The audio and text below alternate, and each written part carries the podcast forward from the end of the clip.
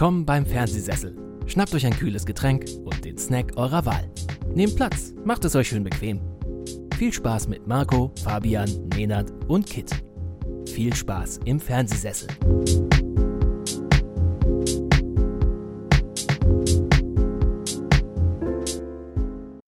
Herzlich willkommen zu einer neuen Folge. Wir sprechen heute über die Passion auf RTL. Nein, natürlich nicht. Fabian und ich, wir haben es leider nicht gesehen.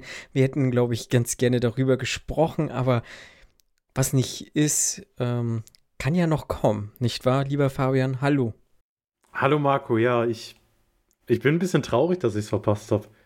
Weil es ist das Thema, glaube ich. Aber ich habe einen RTL Plus ja. Account. Das heißt, es ist noch nicht gegessen. Vielleicht. es, ist, es ist halt so eine, so eine morbide Neugier irgendwie. Mhm. Das wird ja richtiger Crap sein. Also, schon als es hieß, Alexander Klaus spielt Jesus Christus. Es war so, mh, hm, hm, okay. Und also so diese Fragmente, die man daraus jetzt gesehen hat, wo dann auch so das Worst oder Best of RTL ja. mit Wolfgang Barrow und Kati Karenbauer und Martin Semmelrogge und wie sie alle heißen, die da mitwirken. Das ist alles so surreal und also ich wäre ja echt gerne bei so Meetings ab und zu dabei von so Executives, die dann sagen, Leute, ja. Leute, Leute, Leute, Leute, Jesus Christus, das Musical, aber nicht Jesus Christ Superstar, sondern wir machen das richtig deutsch mit schön im Takt klatschen und Alexander Klaus unser Jesus. Und dann sitzen mhm. da zehn Leute, die sagen, boah, Hermann, also das, das, das ist es. Das ist die Idee. Dafür machen wir jetzt alles mobil, was wir in unserem Fundus haben, hauen Geld rein bis zum geht nicht mehr und das, das ist das Ding. Ja. Also da wäre ich gern mal ein Mäuschen bei diesen Meetings und würde da dieses, diesen ursprünglichen Pitch einfach nur mitkriegen.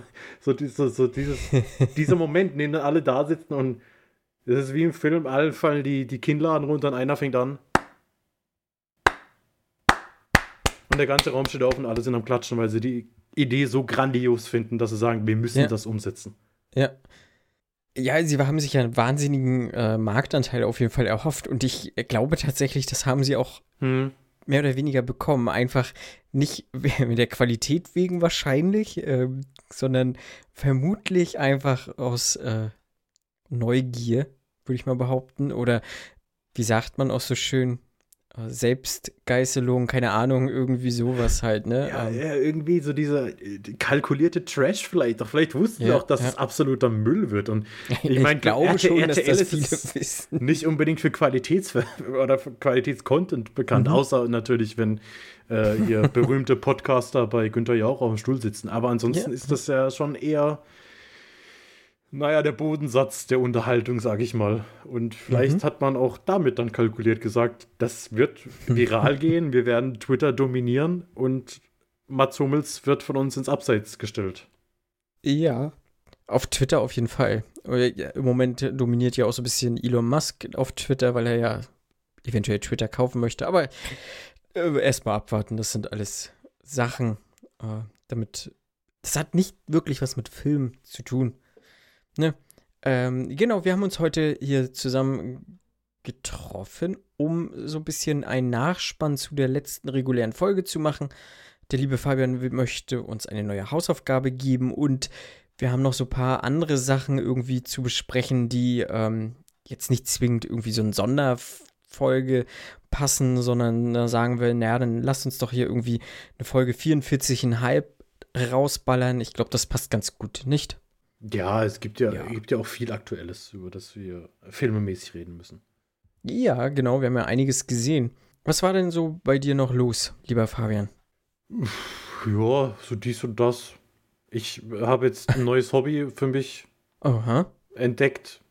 Also, das, habe ich mir quasi auferlegt. Stricken. Also neulich. Nee, äh, ich, natürlich sammle ich jetzt wieder was. Und Ach zwar so. äh, Graphic Novels. Da, da, ah, da okay. Mhm. will ich mich jetzt einarbeiten. Ich habe mir vor ja. einer langen Weile schon mal Watchmen geholt, weil das ja mhm. immer so der oder die Graphic mhm. Novel ist, die man haben muss. Habe es aber bisher noch nicht geschafft, weil es einfach zu dick ist. Es ist mhm. ich bin eh so lesefaul gut, klar, so viel liest man da nicht. Das sind hauptsächlich die Bilder, an denen man sich ergötzt. Aber irgendwie war mir das zu abschreckend. Und mhm. Äh, zu dem Zeitpunkt habe ich mir dann auch hier äh, Dagobert Duck sein Leben und seine irgendwas geholt, weil das auch immer so gehypt wird von Don Rosa, so diese Dagobert Duck-Geschichten, die so toll sein sollen. Auf jeden Fall war ich neulich am Bahnhof. Ich weiß gar nicht mehr, ich habe irgendein bestimmtes irgendeine bestimmte Fernsehzeitschrift gebraucht, die ich hier mal mitbringen musste. Und dann war halt Samstag, nachmittags, und ich dachte, gehe ich halt am Bahnhof. Ich, ich wohne in der Nähe vom Bahnhof. Und mhm. bin in diesem Bahnhofszeitschriftenladen rumgelaufen und habe dann Marvel Must Have Cravens letzte Jagd gesehen. So, also so eine, so, eine, so eine Graphic Novel. Und anscheinend hat Marvel irgendwann gesagt, wir nehmen bestimmte Comicbuchgeschichten, Comicbook-Arcs und packen die in, in, in Must-Haves, also die, die, berühmtesten Geschichten als Graphic Novels. Und dieses Craven's Last Hunt ist eine der ja, ikonischsten Spider-Man-Geschichten, würde ich sagen, über eben Craven den Jäger. Und dann habe ich mir gedacht, das sieht ganz interessant aus, nehme ich mal mit. Und dann habe ich mich so, die habe ich auch gelesen, fand ich auch sehr gut. Und dann habe ich geguckt, okay, was gibt's denn da alles?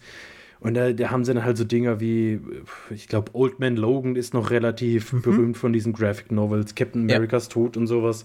Und dann habe ich gesehen, okay, davon gibt es irgendwie aktuell schon 70 Bände und wird auch stets erweitert. House of M und sowas. Dann habe ja. ich mir aber gedacht, ja, das kann ich mir jetzt nicht alles kaufen, das ist einfach viel zu teuer. Dann habe ich geguckt, was gibt es denn eigentlich an Batman Graphic Novels? Und das war ein Fehler, mhm. weil auch da gibt es aktuell eine Reihe von Panini, die Batman Graphic Novels. Und da habe ich dann mir mal so zwei bestellt und habe gedacht, oh, das ist ganz cool. Und da, also ich glaube, ich habe mir jetzt innerhalb von einer Woche über Ebay und so, ich glaube, 20 von den Dingern bestellt. Oh, okay. Sind das diese äh, mit Rat der Eulen und so? Unter anderem. Diese neue Reihe da, sag ich mal, die mal irgendwie vor, nein, ich meine, neulich mal begann, also die zuletzt begann, ne? Nee, also das, das, das sind verschiedene Geschichten, die nicht unbedingt so. miteinander was zu tun haben. Also das ist wirklich so das Best-of von, von Batman Graphic Novels. Da ist unter so, anderem okay. äh, Court of Owls dabei, aber auch sowas wie Toten der Familie oder Dark mhm. Knight Returns und äh, so. Batman Year One. Also das sind wirklich so die Top, wahrscheinlich werden es auch, ich glaube aktuell sind es 80 Graphic Novels und es, okay, die, die krass, haben dann natürlich, ne, wenn du so hintereinander, nebeneinander stellst, dann hast du natürlich so ein schönes Bild auf der Rückseite. ja, ja. So wie bei den Dragon Ball Mangas früher. Und dann, jetzt muss man natürlich alle kaufen von denen. Mhm. Was äh, eine Mammutaufgabe wird, vor allem weil es mhm. jetzt schweineteuer wird. Ja. Wobei bei den Batman Graphic Novels geht's. Da zahlst du 13 Euro, glaube ich, für eine. Und jetzt über mhm. Ebay habe ich da so eine Sammlungsauflösung gefunden und habe die Ach relativ so. günstig für 5, 6 Euro schießen können. Das Stück war dann okay. Auf jeden Fall bin ich jetzt da so, so ein bisschen drin und äh, bin mal gespannt, wie lange diese Sammelleidenschaft anhält. Und ob ich in zwei Wochen sage, boah, nee, kein Bock mehr. Ja, ja. Bin, bin ich mal gespannt. Aber es ist zumindest mal ein anderes Erleben von diesen ganzen Comicbook-Sachen, wo ich ja, ja, eigentlich auch nie wirklich mitdrehen konnte, wenn es dann hieß, ach, jetzt wird wieder die und die Storyline adaptiert und mhm. ja, keine Ahnung, ob das gut adaptiert worden ist oder nicht. also Craven, da wird man vielleicht später auch nochmal drauf zu sprechen kommen, hat mir beispielsweise sehr gefallen und da bin ich gespannt, inwieweit das adaptiert wird. Hm. Ja, ich bin, ähm, ich hätte ja auch Bock, mehr irgendwie Comics oder Graphic Novels mir so anzugucken und halt zu lesen. Hm. Aber, aber das, was mich halt so interessiert, die gibt es dann, also die gab es eine Zeit lang halt immer nicht oder nur zu wahnsinnig horrenden Summen. Das war tatsächlich jetzt äh, The Sandman möchte ich gerne mhm. haben. Äh, es ist schweineteuer.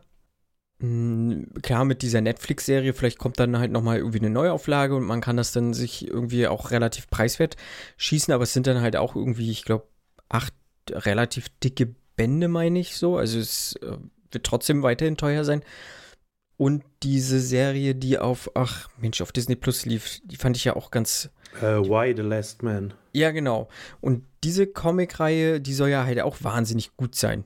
So, das, aber die gab es halt auch nicht. Die, da sollte jetzt eigentlich auch eine Neuauflage kommen. Ich weiß gar nicht, ob sie gekommen ist.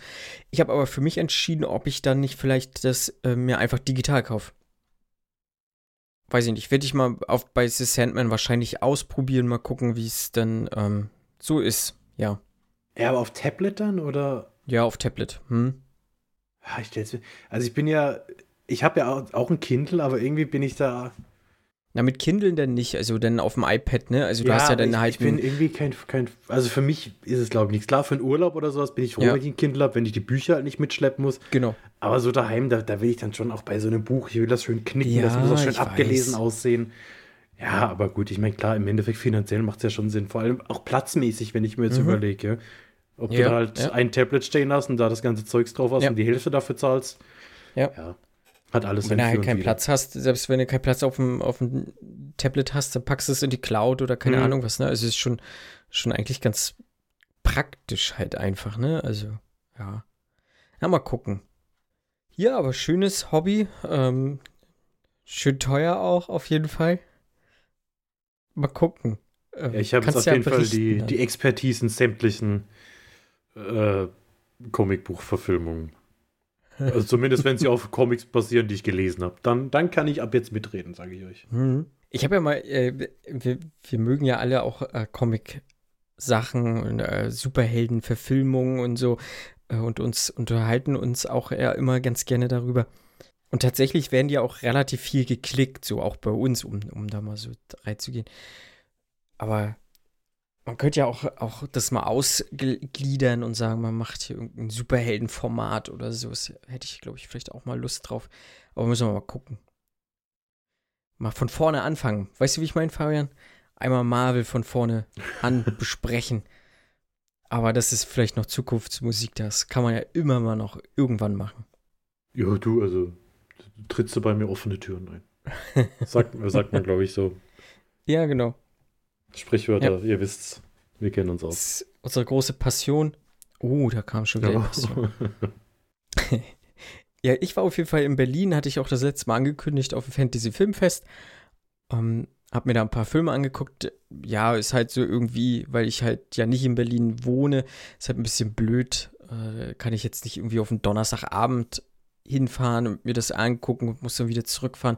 Das funktioniert leider nicht, deswegen habe ich es hab auf Samstag und einen Film auf Sonntag verlagert. Hab aber ein paar Filme verpasst, die ich halt eigentlich schon ganz gerne geguckt hätte. So, ich würde einmal sagen, X, das war der Mhm. Eröffnungsfilm von, von Ty West. Äh, Der interessiert mich schon, auch weil der Cast relativ cool ist und erstmal auch eine wahnsinnig interessante Prämisse so ist. Aber der kommt jetzt auch im Mai, glaube ich, ganz regulär ins Kino. Deswegen, ja, könnte man sich dann halt mal angucken. Ähm, ich glaube, also den werde ich mir auf jeden Fall irgendwie Mhm. angucken. Äh, wahrscheinlich halt im Kino dann, ja. Ja, der hört sich halt irgendwie interessant an. Also, Ja, ja. das ist, das, das passt. Also ich glaube, den werde ich mir auch angucken, auch wenn ich immer noch Probleme mit der einen Darstellerin habe, deren Name mir nicht Ach einfällt. so, weil, ja. Von Scream, Äh, ne? ja, weil, weil sie da einfach. Ich möchte nicht, dass die in einem Film mitspielt, in dem es darum geht, dass sie ein Porno drehen. Das, das, das passt irgendwie noch nicht so in mein Weltbild. Ja, ja. Ähm, äh, dann äh, Fresh mit Sebastian Stan und Daisy Edgar Jones. Äh, Sebastian Stan kennt man halt auch aus den Marvel-Sachen, ist der Winter Soldier und Daisy Edgar Jones kann man kennen, hat äh, in einer Serie mitgespielt, die ich sehr gut fand. Für mich eine der besten Serien der letzten Jahre. Ähm, Normal People. Dort hat sie die weibliche Hauptrolle gespielt und ähm, ich mag den Cast. Ich finde die Prämisse auch erstmal ganz gut von Fresh. Ähm, deswegen hätte ich den schon ganz gerne geguckt. Aber liebe Hörerinnen und Hörer, pro Tipp, wenn ihr diese Folge hört, ist dieser Film tatsächlich schon auf Disney Plus. Denn er erscheint jetzt ähm, am 15.04. auf Disney Plus und kann dann schon direkt geguckt werden von euch. Ist irgendwas mit, äh, ich glaube, die, die matchen sich über Tinder und äh, ich glaube, er entführt sie dann oder irgendwie sowas. Darum geht's. Die Prämisse habe ich mir da jetzt nicht durchgelesen. Ja, Incredible but True von Quentin Dupieux äh, hätte mich auch interessiert, einfach weil der Regisseur ein interessanter Typ ist. Das ist Mr. Oizo. Äh, habe ich lange, ich, wo habe ich denn das erfahren? Bei Rubber, einem, den hat er mal vor ein paar Jahren gemacht, wo äh, ein, ein, ein Autoreifen äh, Menschen jagt oder irgendwie sowas. Am Amok läuft. Ja, genau. Aber dann hieß es ja, das ist von Quentin Dupieux. Ich so, ja, okay. Ja, das ist Mr. Oizo. Ich so, wie, Mr. Oizo macht jetzt Filme? Und ähm, dann habe ich mal so ein bisschen geguckt und der macht halt schon echt interessantes Zeug einfach. Also ist schon, ja, komisches Zeug. Einfach. Genau. Und äh, Freitagabend lief Special, Special Delivery, ein Actionfilm aus Südkorea. Klang erstmal auch interessant. Und, Eigentlich äh, doch voll dein Ding, oder? Actionfilm ja, aus Südkorea. Ja, aber der lief halt irgendwie auf Freitag um 22 Uhr hm. und das hätte ich, hätte ich beim, äh, beim besten Willen nicht geschafft. So. Also doch, hätte ich mein Bestes gegeben, hätte ich es geschafft, aber das wäre mir einfach wahnsinnig zu stressig geworden und äh, hätte auch nochmal mehr Geld für mich irgendwie gekostet und deswegen habe ich das dann sein lassen. Ja. Achso, das heißt, du hast dann quasi das Festivalticket nur für Samstag und Sonntag geholt? Oder? Ich habe Einzeltickets gekauft. Achso. Ähm, genau, du, das Festivalticket äh, kostet, boah, lass mich lügen, 130 Euro. Ich meine ähm, ja, also so für 17 Filme sind das dann, ne? Also wenn mhm. für 17 Filme kannst du dann halt dir angucken, wenn du willst. Ähm, aber ich habe halt, wie gesagt, nur fünf Filme geguckt und habe dann die Einzeltickets für 11 Euro gekauft. Okay. Genau. Ja, wäre ich ein bisschen ähm, schneller gewesen. Ich hatte die Tickets schon gleich am ersten Tag gekauft, ähm, als der Vorverkauf war. Für zwei Filme, die ich gesehen habe, hätte ich, hätte ich vielleicht sogar noch Freikarten kriegen können, wenn ich äh, gewartet hätte. Aber gut, so habe ich, hab ich dem Fantasy-Filmfest wahrscheinlich ein bisschen was Gutes getan. Ist ja auch okay. Ist ja, ja. ist ja wollte gerade sagen, ist ja für eine gute Sache. Ja, genau. Also ist, ähm, im September ist das ja wieder und da bin ich dann wahrscheinlich, wenn alles gut läuft, vielleicht auch wieder da. Genau. Ja, dann fing es auf jeden Fall an. Ich habe Lucifer geguckt. Ein Film, auf den habe ich mich wirklich gefreut. Das war auch so äh, darauf ausgelegt, dass ich den auf jeden Fall gucken kann. Und dann lief der halt auch auf dem Samstagvormittag und habe mir gedacht, oh, Jackpot kann ich mir dann gleich angucken. Ein Film von Peter Brunner, ist ein Regisseur aus Österreich. Produziert ist das ganze Ding von Ulrich Seidel, den kennt man auch. Ist äh, ein sehr kontrovers diskutierter Filmemacher, auch aus Österreich. Und halt in der Hauptrolle Franz Rogowski, den ich ja hm. als Gefühl besten Schauspieler in, mit in Europa finde. Also ja, Punkt.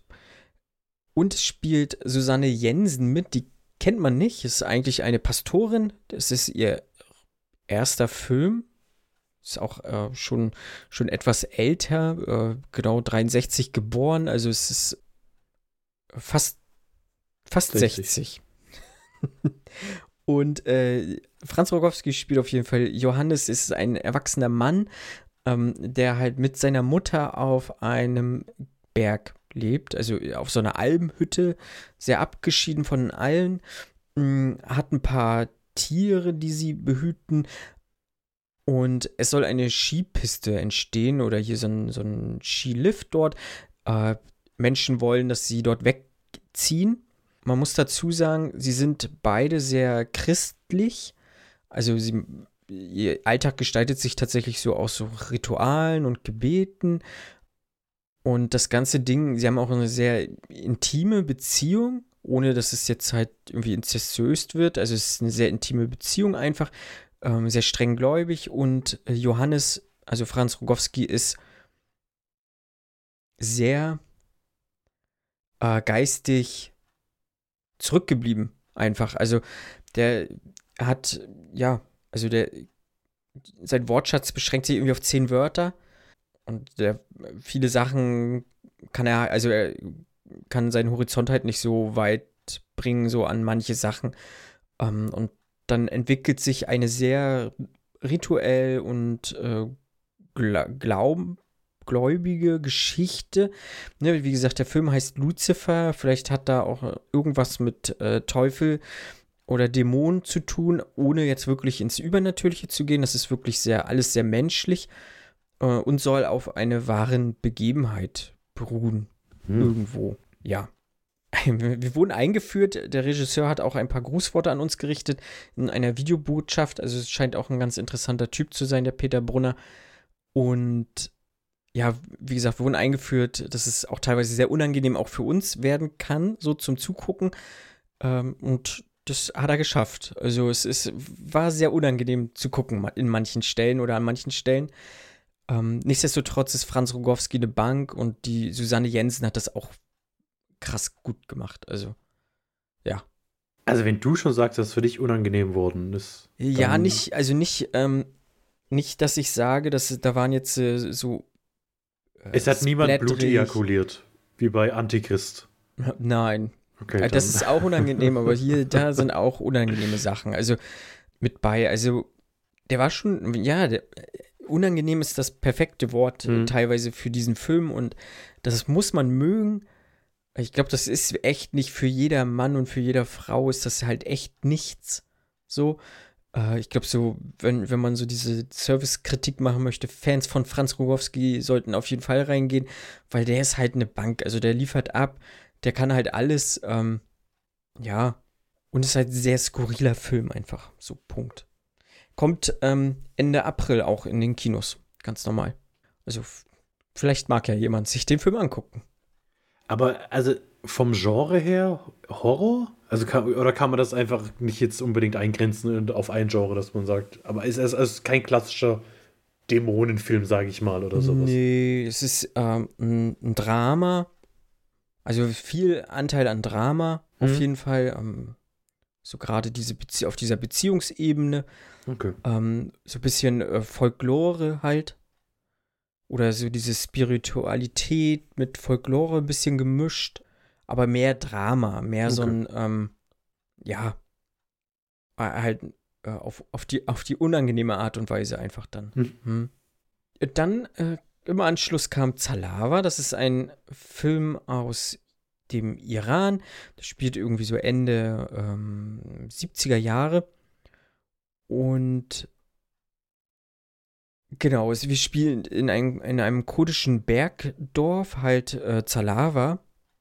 Das sehr auch altertümlich ist. Also das hat so ein bisschen auch an, noch immer auch so an, an Rituale glaubt und ähm, auch an Dämonen. Ähm, jetzt bin ich nicht in dem Glauben so drin, also ob es da jetzt auch den Teufel an sich gibt, ähm, aber auf jeden Fall halt an Dämonen glaubt. Und ein Polizist äh, steht dort im Fokus, denn er wird sozusagen, er ermittelt äh, so ein bisschen gegen einen Exorzisten, dem er nicht glaubt, dass der einen Exorzismus halt durchgeführt hat. So, und ähm, durch einen dummen Zufall, mehr oder weniger, kommt halt der Exorzist dann wieder frei, geht dann wieder zurück in das Dorf und äh, auch der Polizist ist im Dorf und ja, genau. Es ist ein bisschen kompliziert so zusammenzufassen, auch, äh, also es geht halt um einen Exorzismus, Punkt in einem kurdischen Bergdorf, so in den 1970er Jahren. Punkt. Und ich mochte den ganz gerne gucken, weil der wahnsinnig gut, deswegen sage ich, die Dorfbewohner, die sind so ein bisschen ähm, noch so ein bisschen hinterwäldlerisch, so, also ein bisschen in der Zeit stehen geblieben und die glauben halt noch alles, was man denen sagt. Und mhm. ähm, dieser Film spielt halt auch mit mir so und äh, jetzt weiß ich nicht, weil der Polizist halt immer wieder hinterfragt, gibt es überhaupt einen Exorzismus, ja oder nein? Also gibt es überhaupt Dämonen, ja oder nein? Und die Frage stellt er sich immer wieder, die Frage stelle ich mir dann beim Gucken und ähm, die Dorfbewohner, die werden halt nochmal überhöht mitgenommen und der ganze, also es wird dann immer wieder so diese Ängste, mit diesen Ängsten gespielt, mit den Vorurteilen, die sie haben und sowas und das hat mir eigentlich ganz gut gefallen. So. Und äh, auch hier ist unangenehm tatsächlich auch ein Wort, das werde ich wahrscheinlich heute öfter in den Mund nehmen. Ähm, der lässt einen mit so einem kleinen unangenehmen Beigeschmack dann zurück, der Film. Und das hat mir gepasst, ja. Äh, ob der nochmal irgendwie anderweitig ins Kino kommt oder so, kann ich nicht sagen. Ähm, wahrscheinlich nicht. Es wird so ein kleiner Film irgendwie werden, aber wie gesagt, es ist ein Regiedebüt ich mochte den ganz gerne. Dann habe ich Pause gemacht, äh, bin in, ins Hotel, habe einmal eingecheckt und äh, habe mir was zu essen gesucht. Fabian, es gibt ein in Berlin einen türkischen Kentucky Fried Chicken. Der heißt Risa ha Halal oder so. Da war ich essen. Und war gut? War gut, ja. Hat gepasst. Aber was heißt türkisches Käse? Ist, verstehe ich nicht. Also, ja, es war halt, waren halt, äh, war halt wirklich, also, weil es halt Risa Halal hieß, also also entschuldige, falls es, oder arabisch, ähm, muss ja nicht nur türkisch sein, aber ähm, es war so sehr arabisch angehaucht auf jeden mhm. Fall. Ähm, deswegen denke ich, dass es äh, türkisches Dings ist. Also war auch von diesen ganzen Farben her und so war das schon. Okay. Gab's, ja. gab's Buckets, gab's Eimer, aus denen man essen man konnte? Äh, hätte man auch essen können, hatte ich nicht, mhm. weil hm. ich äh, mich nicht getraut habe, alleine so ein großes Bucket zu kaufen. Das ist tatsächlich für mich immer Highlight. Also war, war früher immer das Highlight, weil es in Karlsruhe lange kein KFC gab. Wenn wir mhm. irgendwo waren, wo es ein KFC gab, hat sich jeder immer ein Bucket gekauft und das dann mitgenommen, dass man so lange wie möglich was von diesem KFC essen hatte. Und seit vier Jahren ungefähr gibt es in Karlsruhe ein KFC. Ich war kein einziges Mal dort. Weil irgendwie ja. war das, das war immer so Event-Charakter. Man konnte dann, oh, wir gehen, wir gehen nach Mannheim, da gibt es ein KFC. wir, gehen, wir gehen aufs Auswärtsspiel nach Bochum, da gibt es ein KFC auf dem Weg, lass ein Bucket mitnehmen. Und, und jetzt, jetzt hat man es vor der Tür, jetzt denke ich mir so, nee, also ich kaufe doch nicht so einen Eimer. Ah, würde ich machen. Ähm. Aber dann kam, wie gesagt, ähm, mein, mein Festival-Highlight auf jeden Fall. Uh, Some Like It Rare. Auch wieder ein französischer Film. Ähm, von, oh, jetzt habe ich den Namen nicht parat, Patrick Eboué, glaube ich. Genau, der hat auch eine Grußbotschaft hinterlassen auf Deutsch. Sehr wirrer Typ, also sehr cooler Typ, irgendwie auf Video gewesen. Und er spielt selber auch die Hauptrolle. Er spielt Vincent und ist ein Metzger, der halt auch eine Metzgerei betreibt und ähm, aber nicht so wirklich aus dem Pott kommt. Also er massiert noch das Fleisch, bevor er es so äh, verkauft und okay. gefühlt geht nur eine Person bei ihm einkaufen und dann wird auch noch sein, ähm, seine geliebte Metzgerei von Veganern attackiert oh. äh, und auch teilweise zerstört und ähm, irgendwie eine Zeit lang später trifft, sieht er diesen Veganer auf dem Fahrrad. Und ähm, er ist halt im Auto und entschließt dann auch, weil vorher was passiert ist, was ihm nicht so gefallen hat, ähm, ihn ein bisschen zu ärgern, aber mehr oder weniger aus Versehen, weiß ich nicht, ähm, überfährt er ihn halt. Seine Frau ist äh, so ein bisschen so True Crime ähm, äh, Verehrerin, also die guckt so diese im Fernsehen so diese True Crime Sachen mhm. und hat sagt, na, du musst die Leiche jetzt so und so entsorgen und ähm, ja, er hat halt eine Metzgerei, er äh, zertrennt die Leiche in Einzelteile und ähm, verarbeitet aber den Veganer dann tatsächlich in so eine Art Nussschinken. Und am nächsten Morgen verkauft er dann erst widerwillig ein Stück von diesen Schinken. Es ist iranisches Schinken dann. Also er sagt, das mhm. kommt aus dem Iran. Die ähm, er, er, entwickelt auch eine sehr witzige Geschichte, wie, äh, wie diese iranischen Schweiger, Schweine halt nach Iran gekommen sind und so. Auf jeden Fall schmeckt dieser Veganer wohl fabelhaft. Das ist das zarteste Schweinefleisch, was man je gegessen hat. Und ähm, sie merken halt, dass ihr Laden wieder so ein bisschen Aufschwung kriegt und äh, ja, sie gehen dann halt auf Veganerjagd. Und das ist wirklich erstmal die Story, die ist halt schon echt cool. Aber das ist auch witzig einfach. Also ich fand den wirklich witzig, diesen Film. Der hat, ich habe wirklich gelacht. Der ist ähm, nicht immer politisch korrekt, muss man dazu sagen. Also da fallen noch mal Sachen, wo du sagst, wow, hast, oh ja, okay, gut, ähm, lassen wir sacken, war, war noch, war grenzwertig, ähm, aber passt halt so zu diesem Film. Und dann halt so, ja, ist ja veganes Fleisch und solche Scherze fallen mhm. dann halt und ja, macht, macht Laune. Ähm, der kommt auf jeden Fall irgendwie nach Deutschland. Den werde ich mir auch definitiv kaufen. Der macht wirklich Laune. Ja. Ich sehe gerade anscheinend irgendwie einen Alternativtitel von dem Film. Ach so, ja. Veganer schmecken besser, erst killen, dann grillen. ja, genau. Nun genau. ja. Vielleicht im Zweifel auf Französisch angucken. ja, also ja, der lief ja auch auf Französisch mit ähm, englischen Untertiteln. Äh, mhm. Ist ja dann manchmal immer ein bisschen, bisschen äh, schwierig so, äh, aber, aber auch da kam der Humor eigentlich schon äh, ganz gut an. Und äh, aber wie gesagt, deswegen, auf jeden Fall, deswegen will ich den auf jeden Fall nochmal gucken, weil ich, vielleicht habe ich so manche Sachen nicht so hundertprozentig auch mitgekriegt. Aber der war schon, war schon echt äh, ein Highlight auf jeden Fall. Also da sind die Leute auch nach dem Film dann, das, was ich noch nie hatte, sie haben applaudiert. Tatsächlich, okay. Ja, sie haben applaudiert und äh, zu Recht, möchte ich sagen. Das ist cool. Ähm, dann kam der Abschlussfilm für den Tag, The Cellar, ähm, also der Keller. Und äh, der war leider nichts. Das spielt mit Eliza Cuthbert.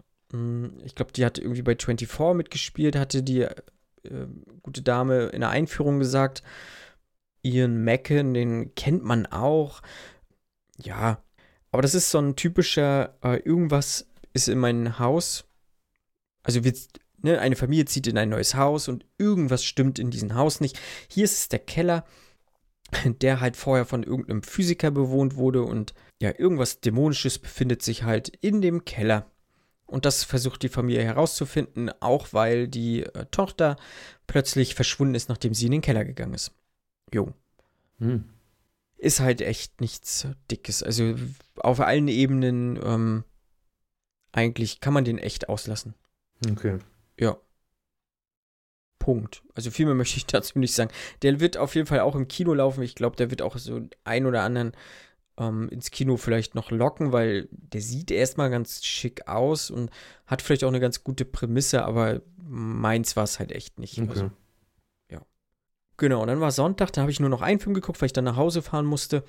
Und zwar The Rescue, ein Film aus China von Dante Lam. Also Dante Lam kennt man vielleicht hier und da, der hat schon ähm, einige Actionfilme so aus äh, China oder Hongkong ähm, abgeliefert.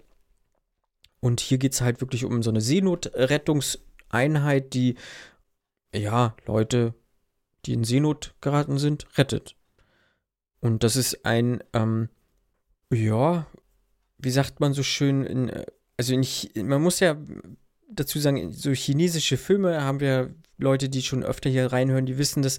Äh, ich gucke ja viel an. Ähm, es ist aber viel Müll mit dabei, einfach weil sie zu, ja, teilweise zu, äh, wie sagt man denn so, ähm, äh, äh, Mensch, mit P, mit P, mit P, ähm, zu, äh, ähm, zu viel Pathos, oder? Ja, Pathos haben, genau. Äh, viel zu viel Pathos haben. Dieser Film hat auch unglaublich viel Pathos, aber nicht auf diese eklige Art und Weise. Also mhm. äh, viele chinesische Filme haben diesen Pathos einfach, um äh, Leute äh, für ihre politische Haltung ähm, äh, zu vereinnahmen äh, oder für den Militärdienst zu begeistern oder generell für dieses, äh, du musst rechtschaffend sein, du musst ähm, du musst gehorchen und sowas. Äh, am besten trittst du auch dem Polizeidienst bei und folgst hier äh, diese Vol ne, Volksrepublik China und so. Ähm, das hatte dieser Film auch irgendwo, also diesen Pathos und auch teilweise auch so leicht äh, patriotistischen Gedanken, was die chinesischen Filme auch oft haben, aber immer überspitzt. Wo, und das kann ich dann halt ich persönlich nicht ernst nehmen und dann ähm, funktioniert das für mich auch. Einfach auch, weil die Action-Szenen dementsprechend dann halt auch so waren. Also man muss dazu sagen, ich will da ja gar nicht viel spoilern oder so, aber da kann man halt auch nicht viel spoilern. Das, hat man mal einen so einen Katastrophenfilm gesehen, kennt man gefühlt alle. Äh, oder halt so, ähm, so Feuerbekämpfungsfilme, für die ich halt irgendwie einen Softspot habe oder so. Aber das ist halt, äh, sein, sein Kind ist halt im Krankenhaus und eigentlich wäre er lieber da. Äh, aber es ist halt ein Unglück. Und natürlich sagt die Tochter, Papa, so ungefähr, äh, du musst äh, die Menschen jetzt retten gehen mhm. und deinen Dienst antreten und äh, dann läuft er so in Zeitlupe diesen Krankenhausgang mhm. lang und ne, das ist halt einfach krass überzeichnet und das kann ich dann halt guten Gewissens äh, sagen. Das macht dann halt auch Spaß und der Film, der macht wirklich Laune. Die Action-Szenen sind äh, gut, also da gibt es halt nicht viel zu meckern. Du hast ein paar, auch ein paar geile ähm, äh, Slow-Mo-Sachen, so, auch mit so einem Helikopter. Das sieht teilweise schon echt ganz geil aus. Äh, hast einen sympathischen Hauptdarsteller mit Eddie Peng. Ähm, ja, was willst du mehr? Also, das, äh, der Film macht echt Bock. Hat mir gefallen. Ja. Und dann bin ich hm. nach Hause gefahren. Und hat sich dein, dein Gesamt, dein, deine Reise, hat sich gelohnt? Äh, ja, ich habe, wie gesagt, bis auf einen Film hm, habe ich für mich Äh, Lucifer war speziell, Mhm. kann ich aber halt auch ein bisschen was abgewinnen. Aber die anderen Filme äh, waren für mich echt stark, die haben mir sehr gut gefallen. Mm, Und wenn ich überlege, ich habe noch ein paar Filme verpasst, wo ich sage, die ähm, wären auch so meine Kategorie von guter Film gewesen, Ja. äh, muss ich sagen, es war ein ziemlich starkes Programm. So. Und dafür, dass es nur diese Vor, dieses Vorfestival war, weil das Haupt-Fantasy-Filmfest startet halt im September, wo dann acht Tage sind, ähm, ist das schon ordentlich gewesen, was die dort abgeliefert haben, ja. Okay. Mhm. Also gerne wieder. Dann, äh, ich hätte auch noch länger aushalten können im Kino. Also es äh, war wirklich angenehm. Wobei ich glaube halt schon, wenn du so ein Acht-Tage-Festival mitnimmst, ich glaube, Ja, ich glaub, da- irgendwann geht's schon ja dann schon, äh, ja, geht's an die Substanz. Wenn du dann halt Mhm. wirklich die ganze, ganzen Tag im Kino sitzt und ja, dann auch Mhm. vielleicht zwischendrin auch gar nicht rausgehst und dann irgendwann wieder ein Tageslicht kommst und deine Augen sich erst dann wieder so ans Licht Ja, ja. gewöhnen müssen. Aber es, Ja. es ist ein Erlebnis. Ich glaube, es ist auf Ja. jeden Fall mal cool, das mitzumachen. Aber du hast ja auch noch was. Du warst auch im Kino. Ich, ich, ich war auch im Kino, ja. Ähm, ich war in Morbius. Der Film, von dem man gefühlt seit zwei Jahren Trailer sieht. Es ist alles äh, ein bisschen surreal. Äh, Witzigerweise, als ich in Morbius war, lief auch mal wieder ein Trailer für Top Gun, für den neuen. Und ich, ich dachte mir so, Oh. dieser Film ist immer noch nicht rausgekommen. nee. Also gefühlt wurde der vor vier Jahren oder so mit dem ersten Teaser angekündigt und es laufen immer noch Trailer, dass er irgendwann mal anlaufen wird. Gut, naja, wir wissen alle, warum es äh, so kam, dass die Filme nicht angelaufen sind. Auf jeden Fall äh, kam jetzt hier mit Morbius der dritte Teil des, ich sage immer Venomverse, aber ich glaube, das ist nicht der offizielle Name. Ich glaube, der offizielle Name ist mittlerweile Sony Spider-Man Universe. Also die, das Filmuniversum um aktuell Venom, Venom 2 und jetzt eben Morbius. Und in Zukunft äh, taucht dann vielleicht noch Spider-Man in der ein oder anderen äh, ja, Version auf, um da mal relativ offen zu bleiben. Wir alle kennen natürlich Morbius. Klar, er ist einer der ikonischsten Bösewichte von Spider-Man. Ähm, ich habe jetzt mal geguckt, ich habe ja eben gesagt, ich habe jetzt nicht viel mit Comics zu tun und auch nicht viel mit Spider-Man. Ich habe mal so überlegt, welche Spider-Man-Bösewichte kenne ich. Es gibt den Green Goblin, es gibt Doc Ock, es gibt Venom, es gibt den Sandman, es gibt Mhm. den Hobgoblin, Lizard, Rhino, Mysterio, Vermin, Craven, Black Cat, Electro, Kingpin, Shocker, Scorpion, Vulture, Carnage. Das sind so die, die mir eingefallen sind. Von Morbius hatte ich noch nie was gehört, tatsächlich. Nee, ich auch nicht. Ich habe jetzt äh, auf IMDb nachgelesen, dass der Charakter Morbius irgendwie in einem Easter Egg auf der Blade DVD von 1998 erwähnt worden ist. Echt? Also anscheinend war er Ende der 90er schon etabliert. Joa. Auf jeden Fall, worum geht's? Es geht um Michael Morbius, gespielt von Jared Leto. Er ist ein Genie äh, und leidet an einer Blutkrankheit. Die, sein bester Freund leidet an dieser gleichen Blutkrankheit und er ist eben darauf erpicht, ein Heilmittel dafür zu finden. Er hat irgendwie den Nobelpreis angeboten bekommen für künstliches Blut, das er entwickelt hat, lehnt den aber ab, weil er ein cooler Typ ist. Und äh, ja, es kommt dann so ein bisschen raus, dass er mit Fl Vampirfledermäusen experimentiert, um deren DNA zu extrahieren und das in menschliche DNA zu vermischen. Es ist so eine klassische Origin-Story, ja, wie halt so ein Vampir Bösewicht, beziehungsweise Held, was auch immer äh, in so einem Comic-Universum entstehen soll.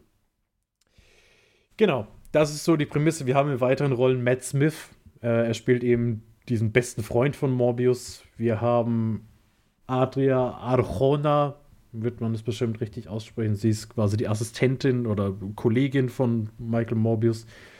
Jared Harris, ähm, er ist der Arzt, der die beiden blutkranken Kinder damals behandelt hat und jetzt immer noch in festen Kontakt steht. Und wir haben noch Tyrese Gibson, der einen FBI-Beamten spielt. Naja, und ich sag mal so, wenn man diesen Film fünf Minuten gesehen hat, dann weiß man, was in diesem Film alles passieren wird. Also es ist wirklich Storytelling 101. Das ist, du weißt alles, du, du weißt, du kennst, du kannst jeden Twist voraussagen, du weißt, Mhm. wohin der, die Entwicklung gehen wird. Du hast tatsächlich ganz, ganz schlimme Dialoge. Also dieses Drehbuch ist echt furchtbar. Jetzt mal wirklich von sämtlichen Logikdingern abgesehen, wo ich dann immer so sage, ja, es, es ist halt ein, ein Comicbuchverfilmung und natürlich macht es keinen Sinn, dass er den Fledermaus-DNA indiziert und dann auf einmal hat er ein Sixpack. ja, wow, das macht keinen Sinn. Ja, es macht doch keinen Spin Sinn, dass Peter Parker von der Spinne gebissen wird und danach ein Sixpack hat. Ja, das sind Sachen, über die kann ich dann einigermaßen hinwegsehen. Mhm. Aber ich kann nicht drüber hinwegsehen, wie komplett durchschaubar dieser Film einfach in allem ist, was er macht. Du hast natürlich noch die obligatorische Love Story drin, äh, weil die sehen halt beide gut aus. Und deshalb brauchen wir eine Love Story.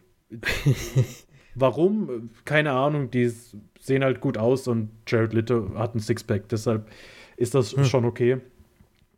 Das größte Problem, das der Film, glaube ich, hat, es ist ein Vampirfilm, der ohne Blut großartig auskommt. Oh, ja, das ist, glaube ich, dann ein Riesenproblem. Sollte also, sein. Das ist halt das gleiche Problem, was du in, im ersten Venom war es mhm. noch okay. Spätestens bei äh, Let There Be Carnage ja. war es für mich ein Schlag ins Gesicht, weil wenn man halt auch nur so ein bisschen was von Venom und Carnage kennt, dann weiß man, dass das irgendwo brutal sein muss. Und wenn ich halt ein Vampir, eine Vampirfigur, sage ich mal, einführe und äh, den dabei zeigt, wie er eine Schiffsmannschaft auseinandernimmt und man immer nur diese, diese Blut-Soundeffekte, sage ich mal, hört. Ne? Es wird mhm. eingedeutet, man kann erahnen, was er gerade macht, aber man sieht halt keinen Tropfen Blut. Ja, dann, sorry, aber dann ist das halt irgendwo Thema verfehlt. Und ja, da habe ich ja. dann halt auch keinerlei Verständnis mehr dafür. Was ich dem Film zugutehalten muss, ist, dass er tatsächlich sich ein bisschen von allem, was wir so in den letzten Jahren an Marvel-Content bekommen haben, ob das jetzt MCU oder also mhm. Disney oder Sony, ist mal egal, ein bisschen hervorhebt. Ich glaube, der Film hat zwei, drei One-Liner maximal. Also der Film mhm. probiert auch keine One-Liner und probiert nicht witzig zu sein, was ich ihm wirklich zugute halten muss, weil das ist halt auch so ein Problem, dass alles nur noch einheitsbrei ist und immer die gleichen Gags gemacht werden. Da hält der Film sich Gott sei Dank zurück. Und er probiert halt auch ein bisschen neue Wege zu gehen. Er probiert ein paar Horrorelemente reinzubringen. Aber in der Ausführung ist es dann halt leider Murks, Mumpitz. Es ist. Es, es, der Film macht keinen Spaß. Also mhm. mal von dem, vom Drehbuch abgesehen, was, was wirklich furchtbar ist, er sieht halt auch total billig wieder aus. Du hast CGI-Schlachten vom Feinsten, wo du halt im Endeffekt auch wieder nichts erkennen kannst, weil sie durchs Editing und durch, das, durchs Lightning einfach wieder kaputt gemacht werden. Du hast halt 50 Gegenschnitte von irgendwie CGI-Bullen und das in einem dunklen U-Bahn-System, wo du eh schon nichts siehst. Ja, du kannst halt der Action 0,0 folgen und mhm dann macht, wenn das halt eigentlich dein einziger Punkt ist, der für dich sprechen sollte, dann ist das halt, dann ist das halt einfach nichts. Und Jared Leto muss ich halt auch sagen, sorry, nee. Also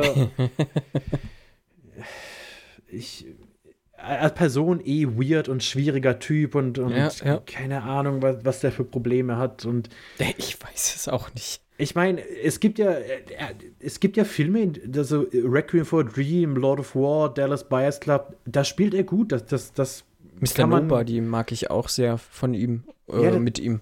Das, das, das, das ist schon gut, aber irgendwie mhm. seit diese Gerüchte danach kommen mit seinem komischen Method Acting, das kein Mensch braucht und dass er da hier bei Suicide Squad, was er da alles gemacht haben soll, das ist, ich finde, Method Acting ist eh so eine Sache, die ich nicht verstehe. Ich meine, klar, in manchen Fällen ist es brillant, wenn dann, wenn man dann sowas wie There Will Be Blood sieht und wenn es dann wirklich heißt, dass Daniel Day-Lewis irgendwie seinen Charakter erst bricht, wenn alles abgedreht ist. Ich finde, hm. Method Acting ist immer auch so eine faule Ausrede, um irgendwie ein Arschloch zu sein. Weil man, man, ja, man hört selten ja, davon, ja. dass jemand Method Acting macht in einer Rolle, wo man einfach ein, ein gediegener Typ ist. Ne? Also wenn es dann heißt, keine mhm. Ahnung, Tom Hanks spielt hier Mr. Rogers, dann glaube ich nicht, dass der Method Acting macht und drei Wochen lang am Set ja, zu allen mega freundlich ist, weil meistens sind dann doch irgendwie die Arschlöcher. Und Seth Rogen macht Method Acting. Ja, gut, das ist, ja, das ist auch was anderes. Der spielt sich halt schon immer selbst. Aber bei Little ist dann halt so, ja, okay, er schickt irgendwelche toten Ratten rum und meint dann, er ist jetzt der nächste Joker und. Ja. Ja, und, und auch alles mit seiner komischen, mit seinem komischen Kult. Er hat ja auch so eine Sekte irgendwie und Ach, das ist. Hat er die immer noch? ich weiß, ich will, ich will mich damit gar nicht befassen. Es ist einfach alles so weird und mhm. aber das passt auch so in dieses Venomverse, SSU. Ja, das wirkt ja. alles so, weil so planlos und so willkürlich. Ich meine, man kann dem MCU wirklich viel vorwerfen, dass es ideenlos ist und dass halt Cash Grab noch und nöcher und Wokeness nur fürs Geld gemacht wird und ist alles für mich, kann man drüber reden. Aber was sie haben, ist ein Plan. Ja. Also es wirkt selten so, dass man irgendwelche Redcons hat, also rückwirkende Kontinuität, dass man nicht weiß, in welche Richtung man gehen will, dass man Sachen aufbaut, die dann nie wieder zu Trage kommen. Und in diesen drei Filmen, die es ja bisher nur sind, hast du das Gefühl, dass das einfach alles so, so total random ist. Sie machen irgendwas und dann mhm. merken sie, oh, das macht überhaupt keinen Sinn. Ich weiß nicht, ob wir ins Spoiler-Territorium kurz gehen wollen. Das Schlimme ist, den größten Spoiler hat man in jedem Trailer gesehen. Also das ist ja auch so eine Sache mittlerweile, dass man 25 verschiedene Trailer hat, die dann ja. äh, alle aber The Final Trailer heißen, Second Trailer, Last Trailer of All, Ultimate Trailer und äh, Sneak Peek Trailer Cut. Ja, auf jeden Fall der, der, der größte Spoiler ist die After-Credit-Szene und die wird im, im Trailer schon gezeigt. Echt? Ähm, ja, es taucht halt eine Figur auf aus dem MCU. Ach so. Wobei da ja auch mittlerweile blicke ich ja auch nicht mehr, was jetzt noch MCU ist. Wir hatten ja beim zweiten Venom die After-Credit-Szene, die dann auf Spider-Man Homecoming, nee, nicht Homecoming, sondern Far From Home referenziert hat, als dann eben Mysterio revealed hat, dass Spider-Man Peter Parker ist. Dann wurde das aber im aktuellsten Spider-Man, No Way Home, ja mhm. auch wieder so ein bisschen revidiert an der After-Credit-Szene. Mhm. Ja, und von daher habe ich auch keine Ahnung, in welche Richtung dieses SSU im Endeffekt gehen wird. Namensgebend ist Spider-Man, von daher wird wahrscheinlich irgendeine Inkarnation von Spider-Man, ob das jetzt Tom Holland, Andrew Garfield oder Tobey Maguire ist, weiß ich nicht, drin auftauchen. Ja, ja. Wie gesagt, die After-Credit-Szene so ist, wirkt willkürlich, es macht keinen Sinn im Kanon des MCU, es macht keinen Sinn im Kanon des SSU. Von daher haben sie wahrscheinlich einfach gedacht, hey, wir kriegen mhm. diesen Schauspieler für diese Szene, wir nehmen ihn einfach mal. Und was da die Zukunft noch bringt, ich glaube, so richtig angekündigt ist der Craven the Hunter Film. Ach der so. soll nächstes Jahr ins Kino kommen mit Aaron Taylor Johnson als Craven. Kick-Ass. Genau, Kick-Ass. Ist ja auch interessant. Der war doch auch schon ähm Quicksilver. Quicksilver, ja. War auch schon. Ja. Und Kick-Ass. Was sie damit machen, weiß ich nicht. Aber das ist so der einzige. Es gibt viel, wo dann immer wieder angesprochen wird. Madame Web, irgendwie ein Sinister Six-Film. Der dritte mhm. Venom-Film wird wahrscheinlich kommen. Aber was dieses Universum halt auch irgendwie an Problemen hat, die Charaktere, auf die sie ihre Solofilme aktuell aufbauen. Man hat halt keine Ahnung, ja, sind das jetzt Helden, sind das Anti-Helden, sind das mhm. Schurken im klassischen Sinne sind Venom und Morbius Schurken, aber man traut sich halt nicht diesen Weg irgendwie konsequent durchzugehen und deshalb macht man generische ja. Superhelden-Origins ja. draus. Also das war jetzt in den ersten beiden Venom so, hier ist es genauso. Man hat dann natürlich wieder das, das Mirror-Match, dass man einen Bösewicht hat, der genau, genau das gleiche ist wie Morbius, so wie es in im ersten Venom und im zweiten ja. Venom war. Und dann ist es halt einfach nur noch langweilig. Und dann ist halt auch immer so das Ding, ja, wie, wie brichst du diese Charaktere jetzt, dass sie dann irgendwann für Spider-Man dann doch die Antagonisten werden? Und genau, das ist halt, glaube ich, das große Problem. Also du hast ja jetzt in den Venom-Verse hast du halt nur ja eigentlich die Antagonisten, die ja irgendwo böse sind, aber sie machen ja nichts so krass Böses möchte ich jetzt einfach mhm. mal behaupten. Also es ist ja kein, kein äh, Loki, der die Welt dann vernichten will oder ein Thanos, der halt irgendwie 50% auslöschen möchte. So, und du, dir fehlt halt an auch irgendwo der ihr Gegenspieler. Ich persönlich würde mir wünschen, dass sie halt einen Spider-Man einführen. Ich glaube, sie werden auch Andrew Garfield einführen. Mhm. Halt in seiner Parallelwelt. Ein Venom und ein Morbius wird es dann halt auf, auf seiner Welt geben oder in seinem Multivers da. Ähm, ich würde es nur wahnsinnig clever finden, wenn sie dann sagen, okay, wir führen jetzt äh, ähm, Miles Morales ein, einen schwarzen Spider-Man, mhm. der dann halt auch von der Spinne gebissen wird oder wie auch immer seine Origin-Story dann aussehen wird und Andrew Garfield ist sein Mentor. Mentor. Oder so. Das, weil Andrew Garfield ist jetzt halt auch nicht mehr der Jüngste, ne? das ja. muss man auch dazu sagen. manche Sachen kauft man ihm dann vielleicht auch nicht mehr so hundertprozentig ab. Aber ja, gut, ich meine, äh, Jared Leto ist auch schon irgendwie 50.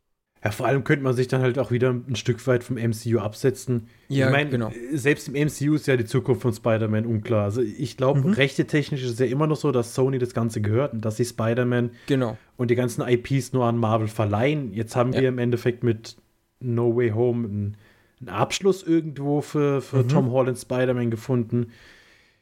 Ich kann mir jetzt aber nicht vorstellen, dass er dann wirklich dieses, dieses Sony Spider-Man-Universum anführen nee. wird man wird sich wirklich ein bisschen abheben, wenn man sagt, okay, man macht jetzt von mir aus zwei Spider-Mans mit einem Mentor für den Ultimate ja, Spider-Man ja. Miles Morales. Finde ich eigentlich einen ganz interessantes, ganz interessanten Ansatz. Und wer weiß, vielleicht wird ja im Craven-Film irgendwas in die Richtung passieren. Aber mhm. vermutlich wird es halt dann auch so sein, dass Craven irgendwie als positiver Charakter eingeführt wird, weil wir haben im Cast noch Russell Crowe, und Russell Crowe wird ja zu 90 Prozent wahrscheinlich der Bösewicht in diesem Film sein. Von daher. Ja, ja, ja. Naja. Das stimmt. Wir sind mal gespannt. Also, ich sag mal, man muss den Film wirklich nicht sehen. Man, mhm. man kann sich den Wikipedia-Eintrag durchlesen und dann kann man sich alles vorstellen, was in diesem Film passiert. Er hat visuell nichts Ansprechendes und von daher spart euch das Geld. Mhm. Ähm, kurz zu Jared Leto. Ich habe äh, ihn damals live gesehen. Ähm, oh. Ähm, ja, beim Konzert äh, von, von 30 Seconds to Mars. Ich mag die Musik tatsächlich. Ähm, ja, ich, ja, ich weiß nie, wie ich zu 30 Seconds to Mars stehe. Ich finde tatsächlich Closer to the Edge, finde ich, ist halt schon ein geiles Lied. Ja, ist, ist halt so Stadionrock, aber es ist irgendwie, ist, ist, schon ganz cool. Ja, und äh, das war 2013 in Berlin. Mhm. Genau im Dezember war das. Und dann äh, hat er gesagt, ja, wenn ich meinen Oscar gewinne für äh, Dallas Buyers Club widme ich euch den. Ja. Also so, ich habe hab mhm. ein, ein, ein, ein Oscar, ein, so ein bisschen eigentlich so. Ist ja. aber auch sehr unangenehm, sowas zu sagen, oder? also. Ich fand's ganz nett. Also, äh, ja. Hat er sich ja auch verdient gehabt, muss ich mal sagen. Also, ich weiß jetzt zwar nicht, wer da noch so nominiert war oder so, aber ich fand seine Performance schon eigentlich ganz, ganz stark. Und das war auch die ähm, Sache, da sind Joko und Klaas auf die Bühne und haben auch gesungen. Das war dann auch irgendwie bei auf Pro7 ja, wurde das dann gezeigt. Das weiß noch. ich sogar noch. Da gab's, da hat, hat Klaas nicht irgendwie mitgespielt, obwohl er das Instrument nicht konnte. Irgendwie hat er ja, irgendwie, irgendwie Schlagzeug so. spielen sollen. ja, ja, ja, ja. Und dann wurden sie ja rausgebuht sozusagen. Ja, irgendwie so habe ich doch im Hinterkopf, mhm. stimmt. Mhm. Ja, das äh, war ganz nett. War eine ganz coole Show auf jeden Fall. Ja, 30 Seconds to Mars. Ja, genau, abschließend würde ich bloß sagen, möchtest du einen Morbius im MCU sehen oder soll er lieber da bleiben, wo er gerade ist? Ich, ich bin, muss halt auch sagen, ich bin auch kein Vampir-Fan. Ich finde Vampirs okay. irgendwie, Vampirs, Vampire irgendwie lame. Ich habe so einen ganz kleinen Softspot irgendwo ganz hinten bei mir drin für, für den Van Helsing-Film mit Hugh Jackman.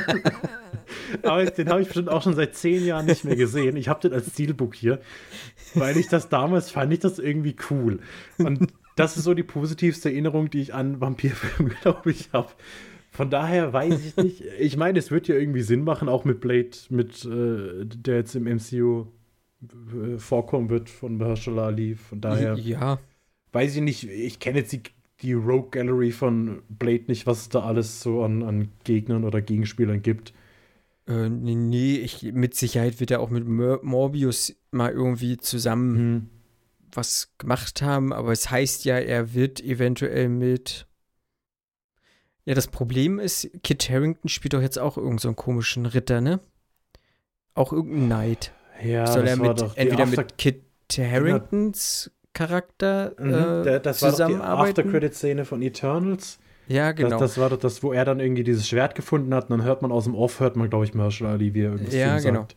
Ne, und ähm, äh, in der Hawkeye-Serie, die Eleanor Bishop hat sich ja mhm. da auch, Achtung, Spoiler, ja auch so ein bisschen äh, als Antagonistin halt herausgestellt. Und auch im, im Marvel-Kosmos ist sie eigentlich auch eine Antagonistin und auch so eine Vampir, die sie arbeitet für irgendeine Vampirkönigin oder sowas. Also, ja, ja äh, habe ich, hab ich mir nach der Hawkeye-Serie mal durchgelesen, was das, äh, was das mit ihr da so soll. Und ähm, also man merkt schon, das könnte halt auch passen, aber ich, Ja, ich glaube, die Tendenz ist eher, äh, Sony macht ihr Ding. Hm.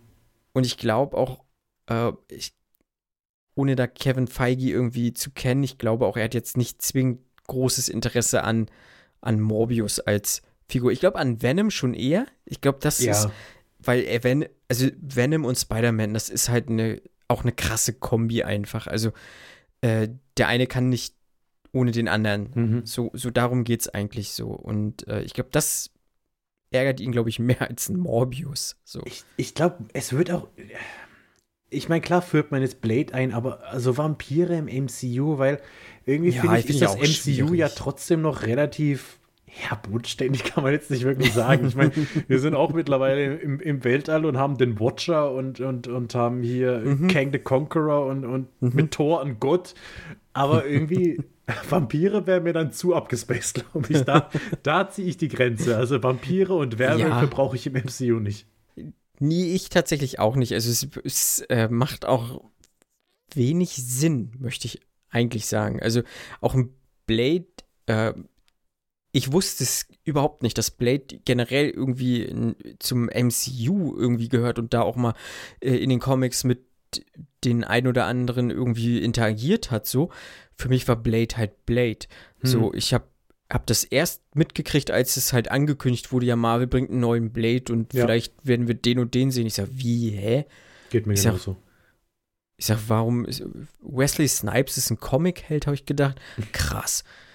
Ja, ich meine, ne, und heute unterhält man sich, was, was eigentlich Iron Man für die Comicwelt gemacht hat. Eigentlich, eigentlich Wesley Snipes. Der hat den Ähm, Grundstein fürs MCU ja. gelegt. Der hat den Grundstein fürs MCU gelegt. Punkt. Jo. Sehr gut. Ähm, ja, Morbius, ich im Kino definitiv nicht. Äh, irgendwann, wenn er für. Ich habe auch so ein bisschen das Gefühl, das wird nicht lange dauern, bis der auf Netflix oder, oder was weiß ich wo zu sehen ist. Auf jeden Fall der äh, Venom-Film. Ich habe heute kurz überlegt, er ist heute kurz zum Leihen irgendwie für 1,99. Habe ich überlegt. Ähm, aber er Der kommt Neu- schon. Der neue Ja. oder der erste? Mm, der neue. Okay. Äh, aber auf iTunes. Auf iTunes äh, für 1,99. Und dann habe ich so überlegt, ja, ich habe auch schon kurz so auf jetzt Leihen geklickt und dann ist mir so eingefallen, nee, der kommt ja Ende April ähm, auf Sky. Und habe ich gedacht, ja, nö, dann ähm, So warte ich noch noch warten. die zwei Wochen. Hm. Ja. Genau. Jo, wir haben noch ähm, zwei Filme, die jetzt aktuell angelaufen sind im Kino. Am äh, 14.04. Und äh, ich würde sagen, wir machen mit ein, wir fangen mit The Dark and the Wicked an. Hm. Das ist ein ja, Horrorfilm von Brian Bertino. Und es geht darum, dass äh, zwei Geschwister auf die Farm ihrer Familie geholt werden ähm, oder sie dort halt hinfahren, weil ihr Vater im Sterbebett liegt so. Und ähm, die Mutter so nach anfänglicher Skepsis hat sie eigentlich gar keinen Bock mehr darauf und möchte, dass die beiden auch schnellstmöglich wieder verschwinden. Und stellt sich halt heraus, irgendwas stimmt halt nicht in dem Haus, irgendeine Entität lebt dort und ähm, ja, relativ schnell auch im Film, ich glaube sogar noch an dem Tag, als die beiden anreisen oder einen Tag später auf jeden Fall, ähm, erhängt sich dann auch die Mutter und ähm, zunehmend mh, macht diese Entität halt äh, diesen beiden und auch dem Vater ähm, das Leben zur Hölle. Ja. So darum äh, geht es eigentlich in The Dark and the Wicked. Genau, ja, Brian Bettino kann man kennen. Ich kenne tatsächlich nur einen Film von ihm, und zwar The Strangers. Ähm, das ist auch so ein, so ein Backwood-Horrorfilm, wo so ein ähm, Pärchen von halt ne, äh, Strangers, äh, äh, ein paar unbekannten Besuchern so heimgesucht wird. Und den mag ich tatsächlich ganz gerne. Den äh, habe ich schon ein paar Mal gesehen. Den kann ich echt was abgewinnen. Da gibt es auch noch einen zweiten Teil, der so kacke sein, habe ich auch deswegen noch nicht angeguckt. Ja, aber sonst kenne ich von dem nichts. Und ähm, die Hauptdarstellerin ähm, Marin Ireland, die kann man kennen. Die hat echt viel schon gemacht. Mm, Ein sehr markantes Gesicht und äh, ihr Bruder ist Michael Abbott Jr. Jo. Fabian, was sagst du zu dem? Achso, man muss dazu vielleicht noch sagen, äh, was, wie ich da rangegangen bin an den Film. Ich habe gelesen, es ist einer der gruseligsten Filme oder unheimlichsten Filme des Jahres. Punkt. Mm, äh, Ja, oh, mm, nee. nee. Also, Nee, fand ich auch nicht. ich, ich hatte ihn mir ja im Dunkeln angeguckt und spät abends sogar. Und dachte dann, oh, äh, ist das jetzt eine gute Idee? Nachher kann ich dann nicht schlafen, weil der Film zu gruselig ist. Äh, nee. Also, ich sag mal so. Ich war tatsächlich unterwältigt von diesem Film. Der hat, ich, ich war teilweise auch sehr gelangweilt, weil nicht viel passiert ist. Ich hatte große Probleme, die Schauspieler zu verstehen. Was wahrscheinlich halt irgendwie auch am Südstaaten-Dialekt liegt, aber auch äh, am Genuschel. Zumindest Ja. hatte ich das Gefühl, dass der für genuschelt wird. Äh, Ja. Man muss sagen, Untertitel gab es keine, als ich ihn gesehen habe. Nee. Was das Ganze jetzt auch noch ein bisschen schwieriger gemacht hat. Mhm. Es ist kein Riesenproblem, weil es kommt es, glaube ich, nicht so sehr auf die Dialoge an. Ich glaube, was dem Film oft attestiert wird, ist, dass er so in den Fahrwassern von Hereditary fährt und viel mit diesem Thema, mit dieser Thematik Trauer auch macht und Mhm. wie, wie, wie, wie das der wahre Horror ist. Aber ich glaube, wir hatten beide auch von Hereditary jetzt nicht die größte Meinung, als da hatten wir auch schon mal besprochen. Nein, nein. Weil auch da waren wir, glaube ich, beide so ein bisschen unterwältigt. Und hier war es im Endeffekt das gleiche in Grün, nur noch mal ein bisschen weniger. Also es gab so zwei Szenen in diesem Film, wo ich sage, ja, die, da habe ich interessiert aufgeguckt. Das, das war die eine Szene, die ist eh schon im Trailer, äh, als, die, Mhm. als die Mutter da ihr Gemüse schneidet. ja. Fand ja. ich tatsächlich ein bisschen eklig. Und Ja. dann die Szene mit der Familie des Bruders. Ach so, ja. Die Mhm. fand ich dann tatsächlich interessant. Ich, Mhm. äh, Es gibt, glaube ich, nicht großartig Jumpscares. Äh, es So, so, so, Nee, ich so glaube nicht. Also nein. so ein paar, ich sag mal so, das eine in der Dusche relativ zu Beginn, aber das ist dann. Also ich kann das gar nicht beschreiben. Es, es ist nicht lächerlich, also, aber ich habe mich überhaupt nicht gegruselt, obwohl das, also es Nee. war ein Jumpscare und ich habe mich aber auch nicht erschrocken, weil es einfach so klar war schon, dass jetzt ein Jumpscare kommen wird. Und die Ausführung des Jumpscares war dann eher so lasch, dass man gedacht hat, okay, dafür Mhm. jetzt dieses große, dieses, dieses große drauf hinarbeiten. Ich, ich Mhm. weiß nicht, irgendwie bin ich mit dem Film überhaupt nicht warm geworden. Was ich ganz gut fand, und das ist auch so ein Punkt, den ich bei The Strangers äh, so, so stark fand in der, in der Auflösung, sage ich mal, diese Willkürlichkeit. Dass nicht wirklich erklärt wird, warum passiert hier im Endeffekt, was passiert. Mhm. Weil bei The Strangers hast du ja auch dieses Ding, diese, diese Home Invasion und relativ zum Schluss gibt es dann die Frage, warum tut ihr uns das an? Und Ja. diese Stranger sagen einfach nur, weil ihr zu Hause wart. Also es Ja, gibt, es genau. gibt keinen Grund, warum jetzt ausgerechnet dieses Pärchen Mhm. ausgesucht wird für diese Home Invasion, sondern es ist dann einfach Zufall. Ja. Und das finde ich dann mal ganz clever, wenn hier gar nicht probiert wird, diesen Horror zu erklären. Man hat jetzt keine hanebüchene Herleitung von wegen, äh, die, die Mutter gehört einem Dämonenkult an. Wie, so was ja, glaube ich, in Hereditary am Schluss. Das habe ich, Ja, glaube ich, erfolgreich verdrängt. Mhm. Ja, das kann man dem Film so ein bisschen zugute halten, aber ansonsten war Mhm. das definitiv. Ja, wobei ich habe dieses Jahr, glaube ich, noch keinen Horrorfilm gesehen. Von daher kann ich es noch nicht beurteilen. Vielleicht, vielleicht werde ich nichts Gruseligeres mehr dieses Jahr sehen. Wer weiß. Aber Wer weiß. das wäre schon eine sehr, sehr, sehr geringe Messlatte. Mhm. Ja, ich schließe mich dem an. Ähm, ich glaube auch, dass der so ein bisschen ähm, im Fahrwasser von Hereditary, so wie du es gesagt hast, schwimmen möchte, weil sie halt doch sehr ähnlich sind. Und ich glaube, sie haben die gleichen Probleme auch, ähm, dass sie beide, auch, äh, viele werden jetzt äh, aus, ausscheiden und sagen, diese Cretins hier, äh, Hereditary ist der beste Horrorfilm seit Jahrzehnten. Mag sein, für mich nicht und auch für Fabian nicht und auch für, für den Lenat nicht. Ähm, äh, da waren wir uns, glaube ich, relativ einig. Äh, der schafft natürlich eine, eine starke Atmosphäre aufzubauen, das wollte ich dem auch nie absprechen, aber der hat irgendwie so seinen Fokus verloren und das macht der hier auch. Also ich Hereditary war stark, wenn er sich auf diesen, diesen äh, Aspekt der Familie, also auf das Drama Mhm. fokussiert hat.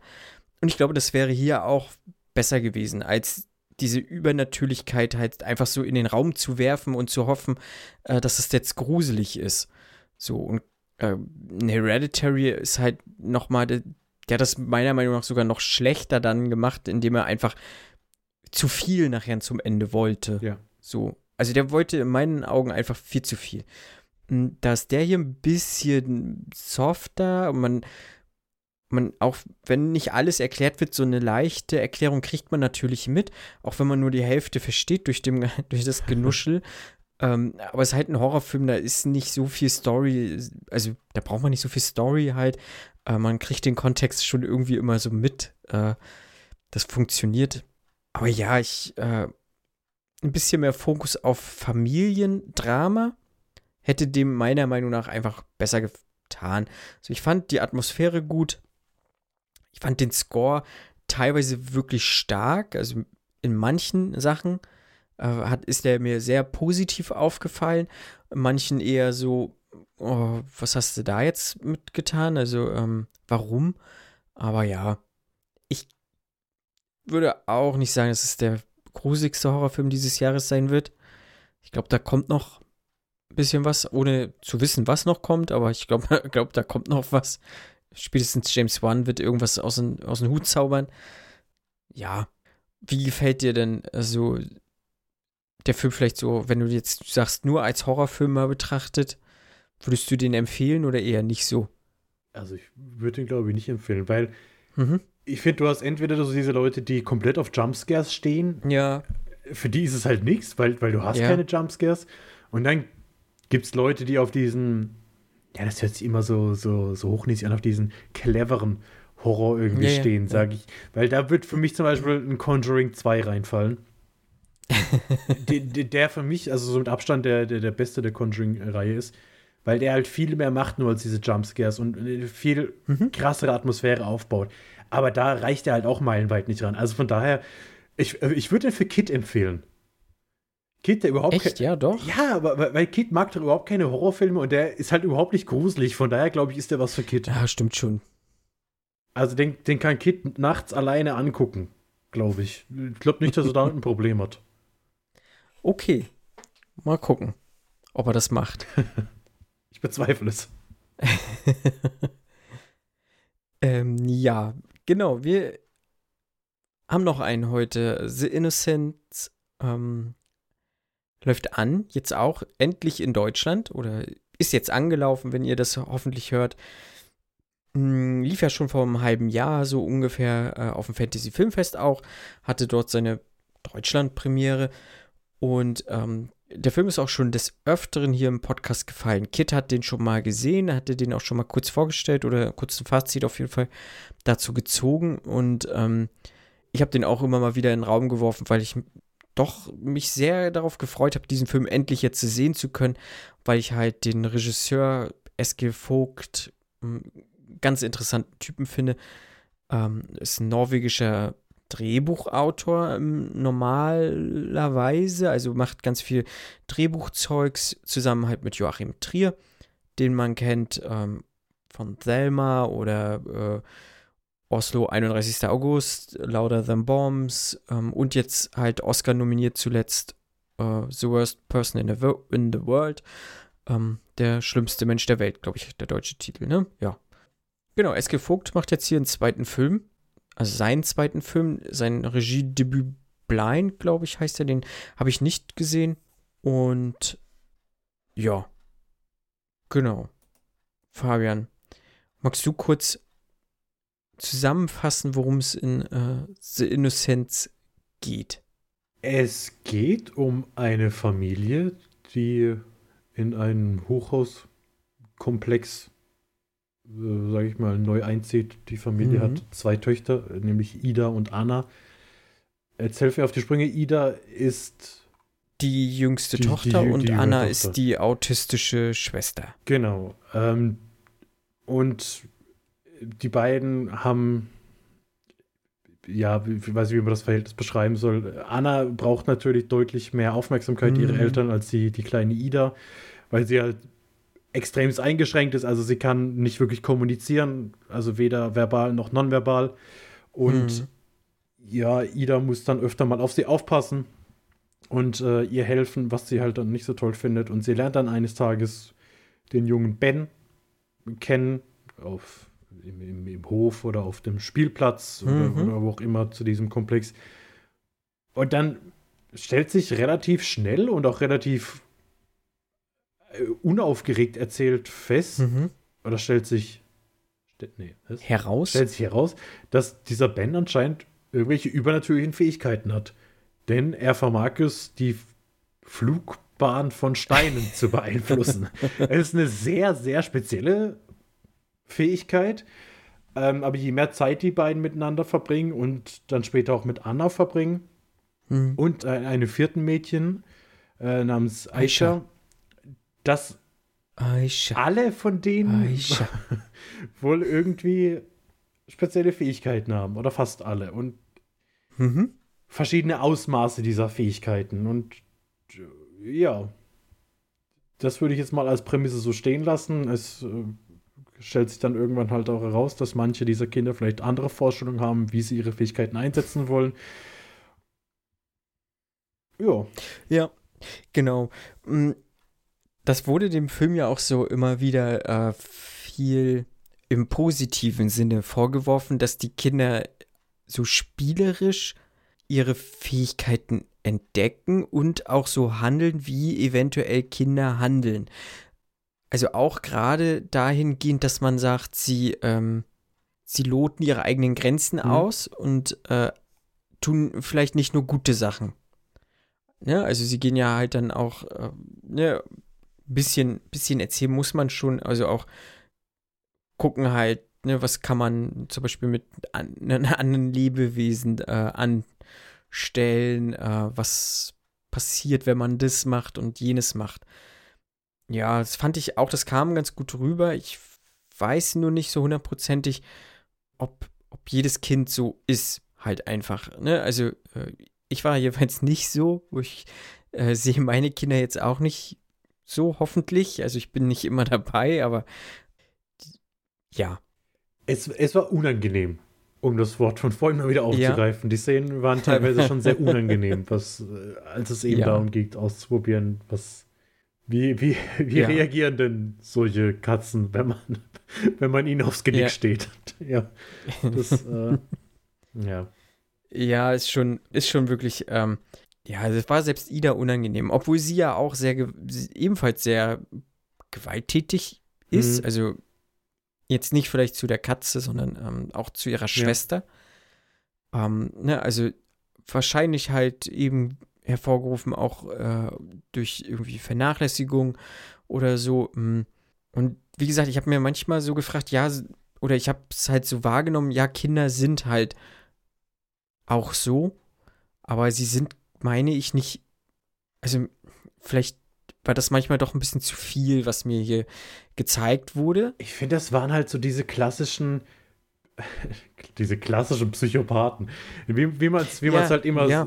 kennt, der, wenn es dann heißt, ja, hier dieser Massenmörder, der hat früher halt Katzen die Pfoten abgeschnitten mhm. und die in sein Album gesammelt.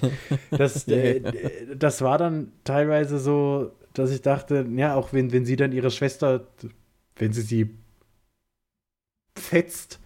Sagt, sagt man das bei euch auch so, jemanden fetzen?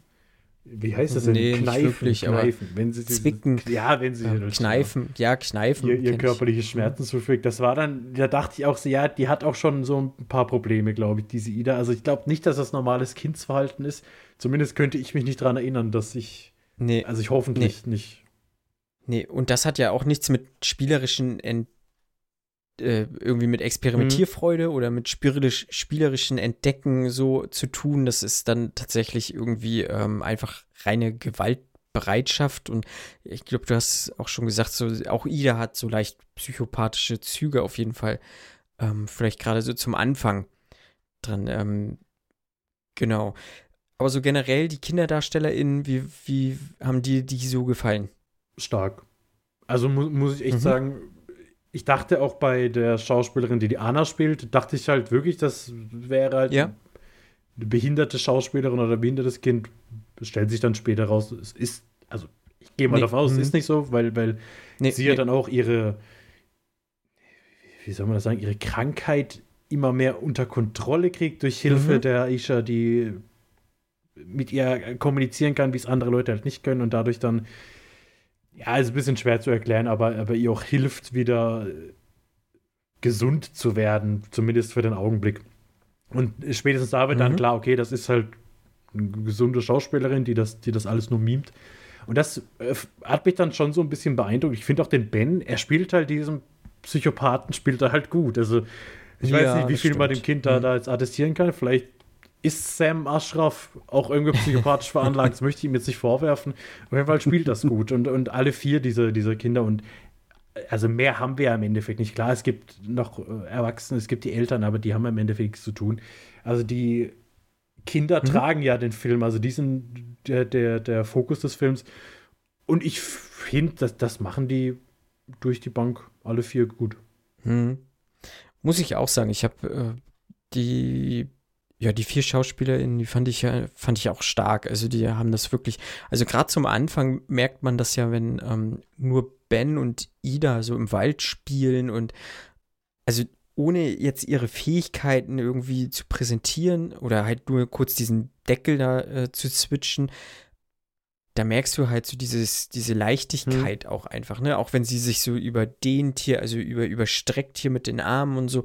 Das hat mir schon, schon sehr gefallen und das wirkte einfach auch wahnsinnig authentisch. So interessant fand ich da aber dann halt so diese äh, Art der Inszenierung, die Vogt gewählt hat, weil es ja doch alles immer sehr kühl und trist aussah, ne? Hm. Also es war ja überhaupt nicht farbenfroh, also es war alles sehr, sehr kalt einfach, ähm, aber das hat sich trotzdem irgendwie noch, also trotzdem äh, haben die Kinder einem doch so ein bisschen, so ein bisschen Wärme gegeben, so gerade zum Anfang.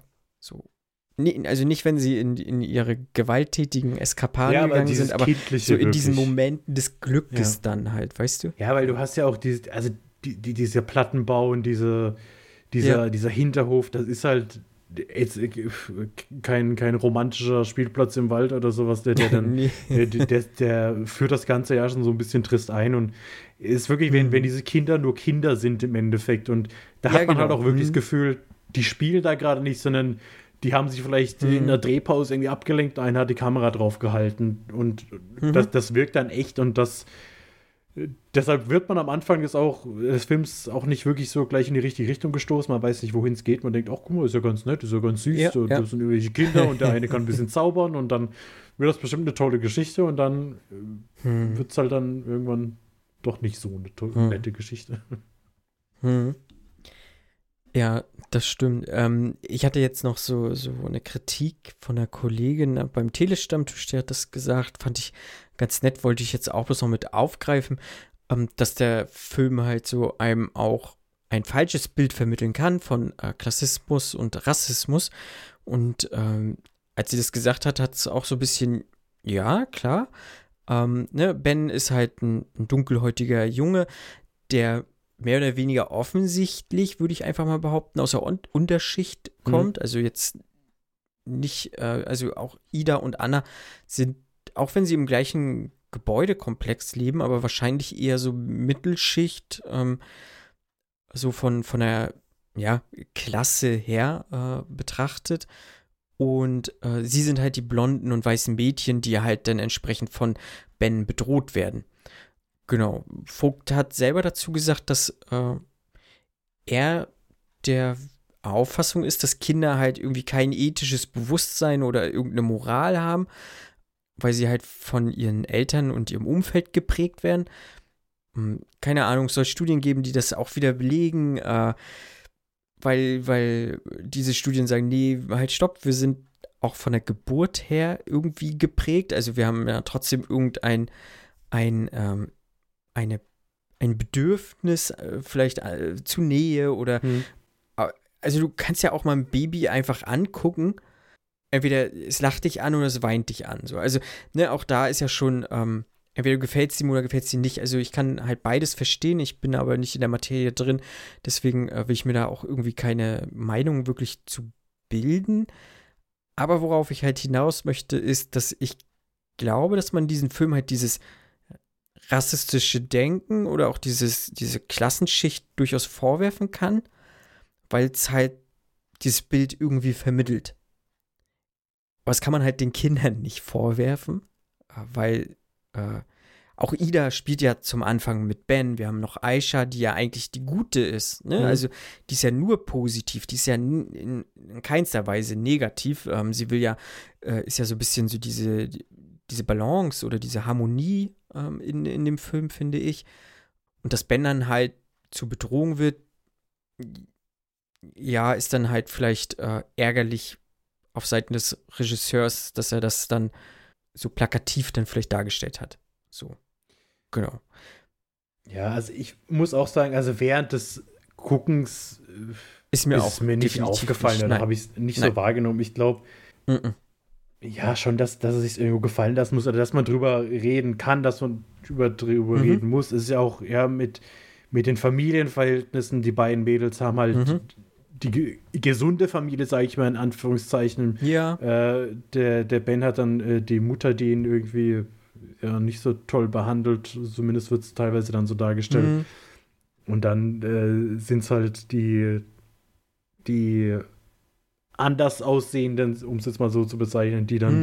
die, von denen die Aggression dann hauptsächlich ausgeht und die dann als deutlich negativer ja. dargestellt werden als eine, als eine ja. Ida, die halt ähnliche Tendenzen vielleicht zu Beginn des Films noch aufgezeigt hat. Von daher denke ich schon, dass man da auf jeden Fall drüber reden kann. Genau, ne? Ähm, wie gesagt, hier bloß der Hinweis, dass man dann, wenn man sich den Film anguckt, vielleicht dann auch nochmal auf, auf ein paar Ebenen nochmal irgendwie diskutieren kann. Ähm, Gerade wenn es, Achtung, das Wort für einen selber irgendwie unangenehm ist, ähm, in manchen Situationen, aber bloß so als Disclaimer. Ähm, ja. Äh, ich habe mir noch irgendwie ein Interview von Iske Vogt auch durchgelesen. Ähm, und er selber sagt, ähm, nee, anders angefangen, ähm, wie würdest du denn diesen Film einordnen? In welches Genre? Weil viele diesen Film tatsächlich als klassischen oder auch als reinen Horrorfilm betrachten oder ihn so sehen. Und ähm, da würde ich gerne mal deine Meinung zuhören, was, was, wie du das empfindest, so wo du den einordnen würdest.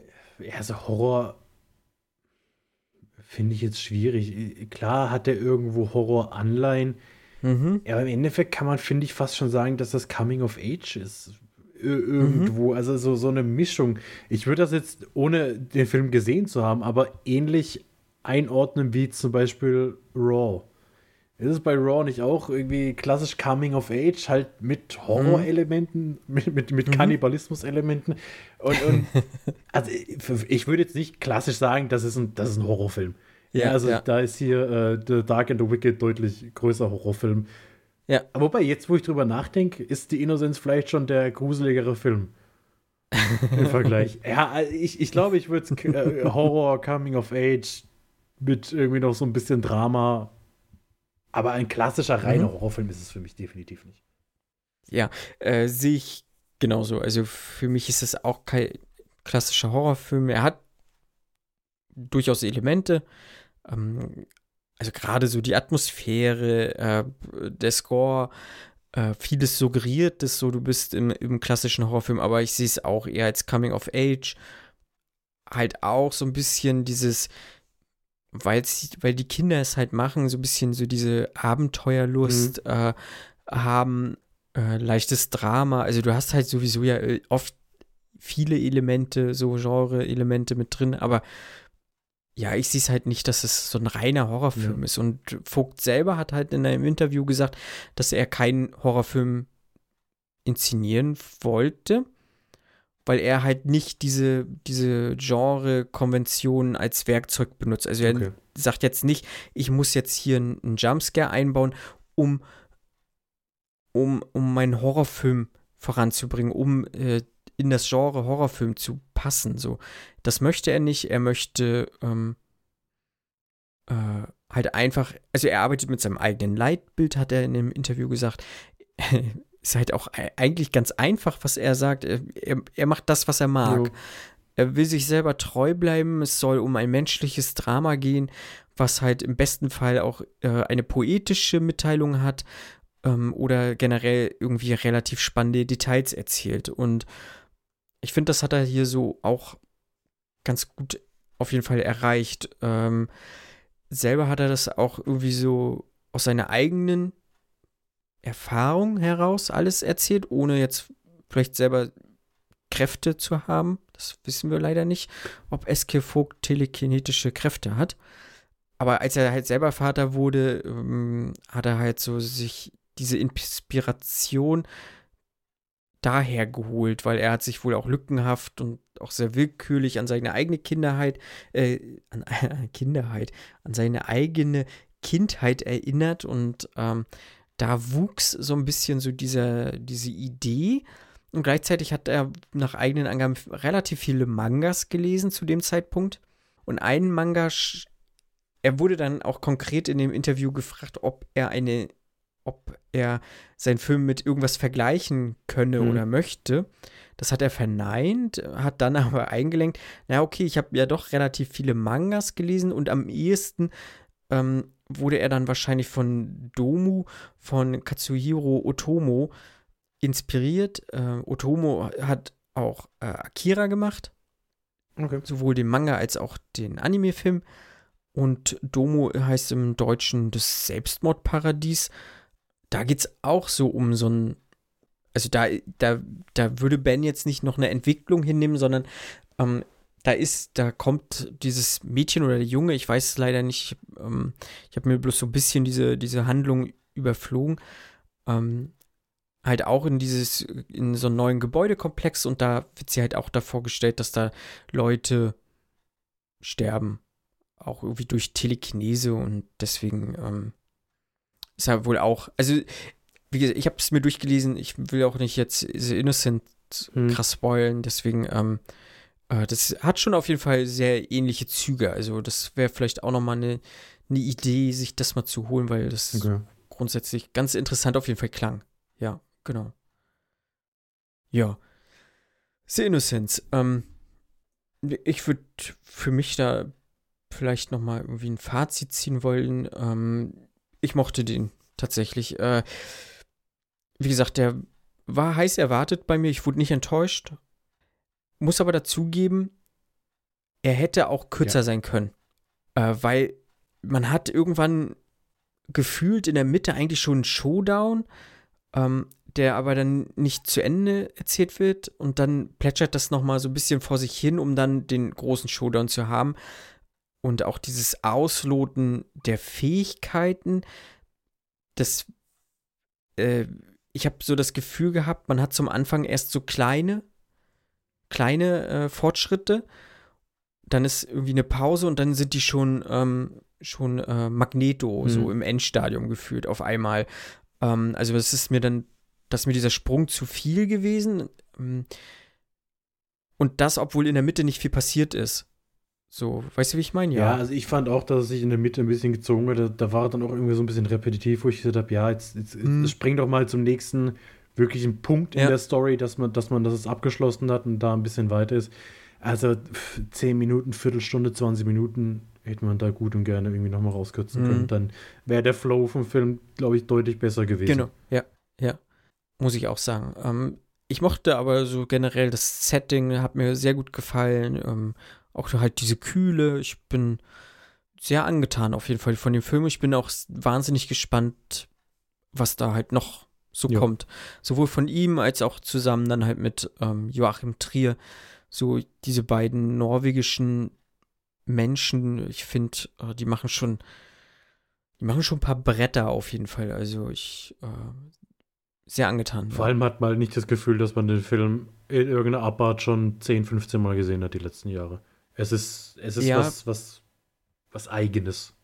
Ja, auf jeden Fall. Also klar, du hast irgendwie ähm, ähm, der Film mit Danny DeHaan und äh, Michael B. Jordan, die ja auch so, so ein Artefakt finden, ne? Und dann äh, Kräfte entwickeln.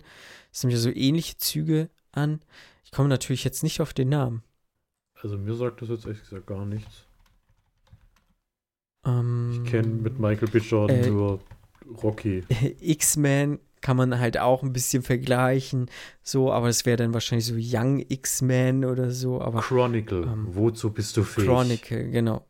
Ja, Chronicle. Also mit dem kann, könnte man es schon am ähnlichsten irgendwie vergleichen, aber es ist halt auch nochmal ganz anders. Hast du Chronicle Nein. schon mal gesehen? Nee. Kann ich dir aber auch empfehlen. Mag ich äh, gern. Vielleicht kann man noch sagen, Den es ist wie The New Mutants, nur in gut.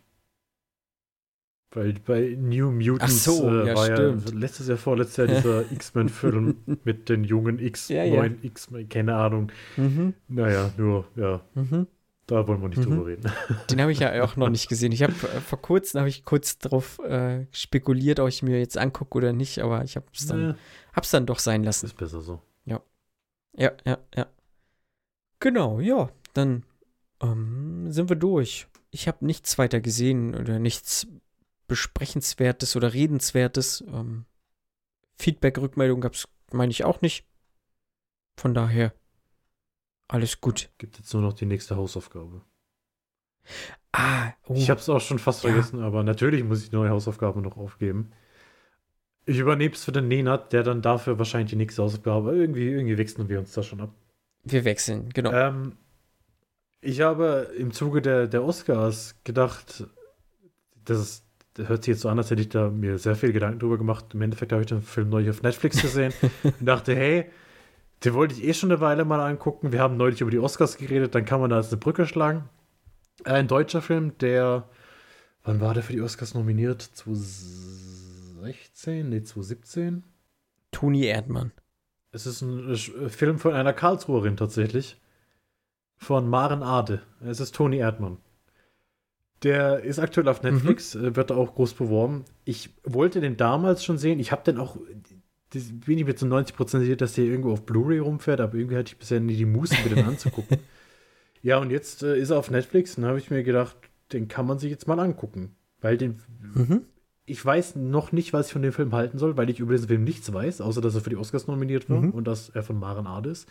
Ähm, und dass ich natürlich sehr enttäuscht war, dass der Oscar nicht nach Karlsruhe gegangen ist. Das wäre das wär Ja, natürlich wunderschön gewesen. Und äh, genau, deshalb äh, Toni Erdmann. Bin gespannt, wie er so wird.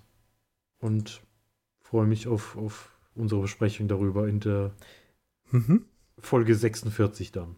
In der richtigen Folge 46. Äh, ja, genau. genau. Ja, ich bin äh, interessiert. Es, äh,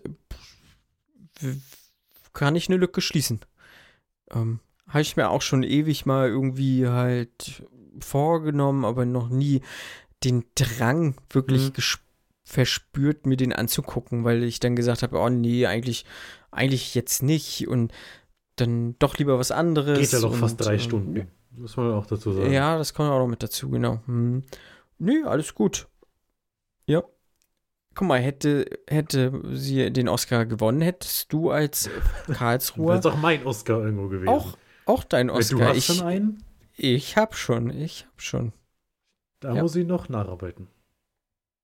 Nochmal Oder da muss die ja. Maren noch mal einen drauflegen. Ich sage Bescheid, wenn ich sie beim, Ja, beim ja. wöchentlichen Karlsruher du Stammtisch drehe. beginnst doch mal irgendwie eine Karriere als Schauspieler, lieber Fabian.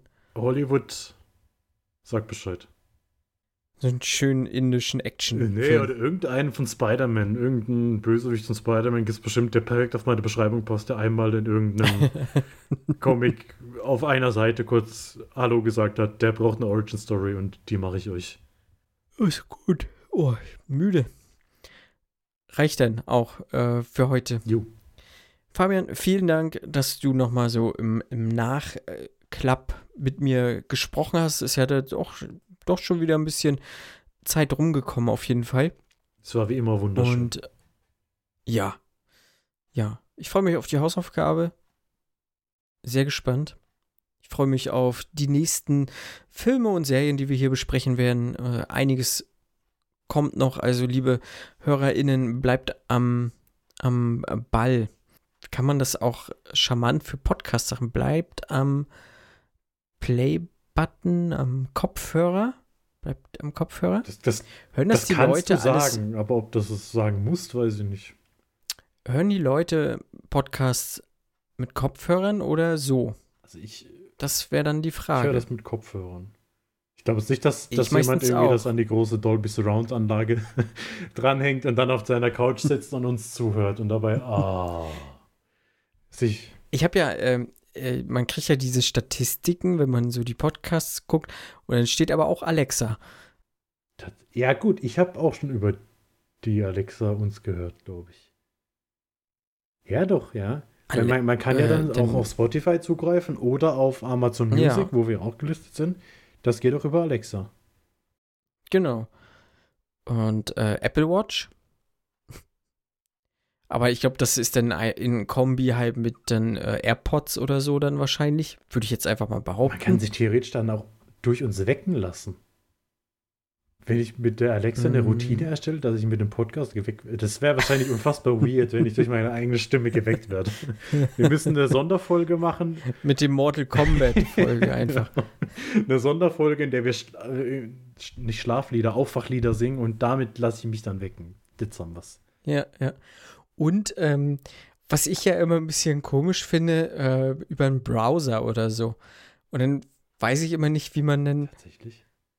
Also dann öffne ich den Browser und klicke das an und dann weiß ich nicht weiter. Also dann, dann höre ich es über die P guten PC-Boxen von Logitech oder ähm, habe ich dann auch Kopfhörer oder mein Headset? Ich habe keine Ahnung. Das wäre ja nochmal interessant zu erfahren, wie, wie die Leute das dann hören. Also ähm, man kriegt über Statistiken auch die interessantesten äh, Hör, Verhalten. ja, mit, ja. Und jetzt ist es auch in Länder gesplittet, also da werden ja auch nochmal vielleicht hier und da ein paar Fun Facts kommen. Dann bin ich mal gespannt. Dann Ja. schickt uns gerne Bilder, wie ihr uns hört. Keanu, auch du. Wir wollen natürlich auch wissen, wie man das in Afrika macht. Vielleicht gibt es da dann nochmal andere Mechanismen, an die wir gar nicht denken. Teilt uns es gerne mit. Ja. Ja. Und damit verabschieden wir uns, der Fabian und ich, der Marco. Wir sind raus und wünschen euch ein angenehmes Hörerlebnis auch weiterhin hier beim Fernsehsessel Podcast. Adios.